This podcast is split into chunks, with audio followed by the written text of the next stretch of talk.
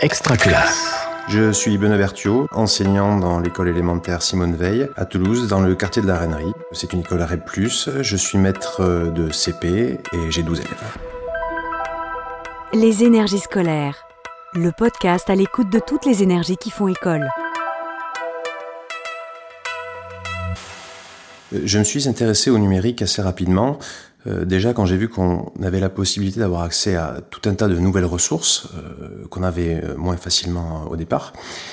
Et ensuite, et, surtout parce qu'il me permettait de gagner en efficacité sur les documents que je devais rendre, sur ce que je devais produire. Et il me permettait surtout de faire exactement les choses comme je voulais le faire. Voilà, des documents sur mesure, des productions sur mesure. Et euh, ensuite, euh, ben, j'ai essayé de l'adapter euh, pour aider mes élèves à mieux apprendre. Dans mon dispositif d'apprentissage de la lecture, on fonctionne en atelier et il y a des ateliers autonomes. Sur ces ateliers autonomes, je me suis aperçu que le numérique pouvait avoir un intérêt réel pour accompagner les élèves sur voilà, un atelier de 20 minutes. Pour cela, j'ai créé des applications qui pouvaient être adaptées à, au niveau de chaque élève et, euh, et à leurs besoins. Et euh, pour créer ces activités, je suis passé par la plateforme Learning Apps. La tablette propose un problème à un binôme et tout l'intérêt de ce problème est de créer un conflit, c'est-à-dire que euh, parce qu'il y a divergence d'idées entre les deux élèves, il va y avoir transformation chez l'un ou chez l'autre euh, grâce euh, au fait qu'il va falloir se mettre d'accord et trouver une solution ensemble. Le sang. Ah, c'est le piège, on ne doit pas faire, on doit pas faire en dessous le, le petit truc, euh, on dirait un 5, je crois. Attends, attends, L, c'est moi qui l'écris. Attends, parce qu'on doit faire pas le L comme ça, le, le L comme ça. Mais non, on s'en fout du Mais L.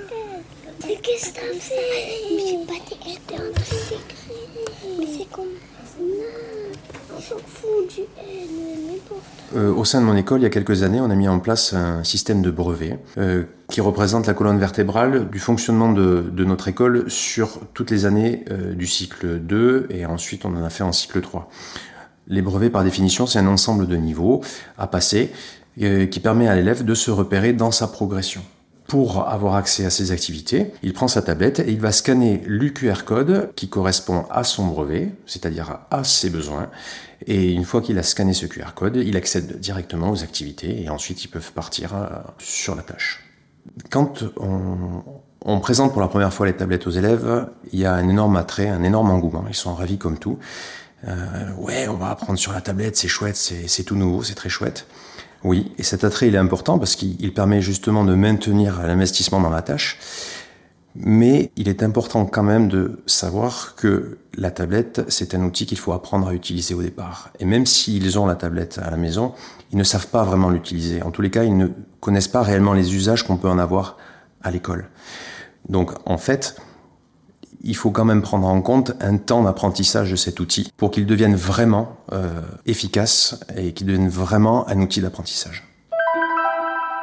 Il y a vraiment des situations très très croustillantes, notamment parfois des élèves qui se sentent un peu loin du maître et qui se disent que c'est le moment d'essayer de tricher un peu, euh, d'aller vite chercher la correction de la tablette et pour faire croire qu'ils ont qu'ils ont tout réussi tout seuls.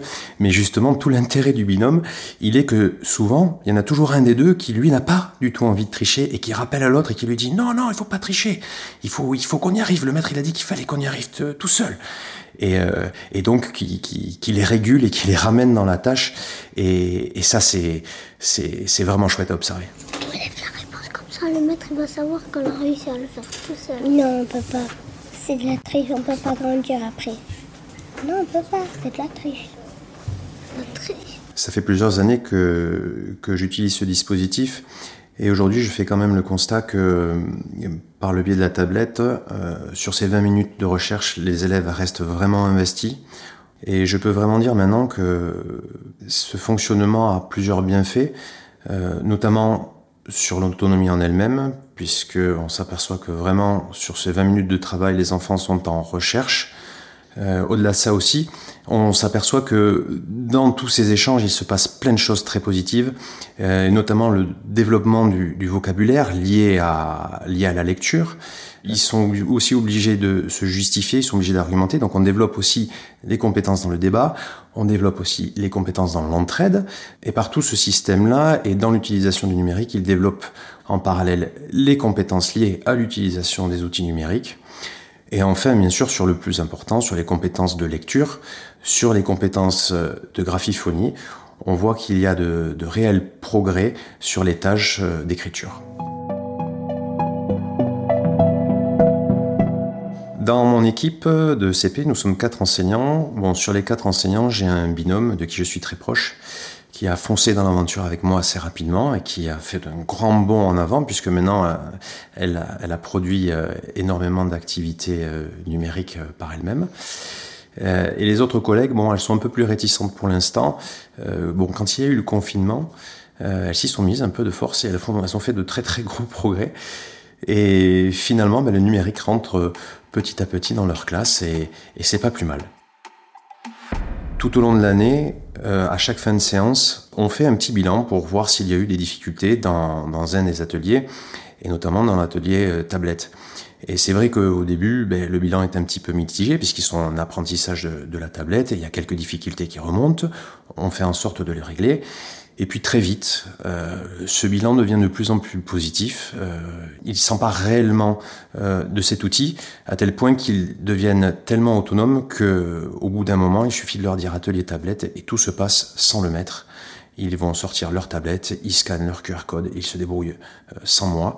Et bon, en jetant un petit coup d'œil de temps en temps, on s'aperçoit que euh, ben, ça marche très bien.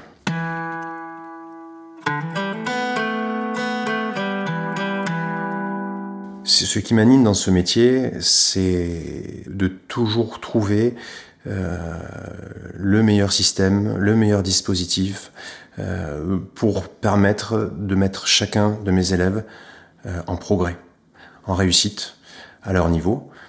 Euh, et c'est pour ça que euh, l'arrêt plus est, est, un petit peu un défi finalement parce que eh ben, on a on a des obstacles un petit peu nouveaux tous les jours à, surmonter et des remises en, question et de nouveaux outils à créer et ça c'est un, un, vrai challenge pour moi c'est un vrai moteur et justement dans cette recherche de nouveaux systèmes ben, le numérique était une voie euh, parfaite pour euh, pour continuer d'évoluer proposer de nouvelles solutions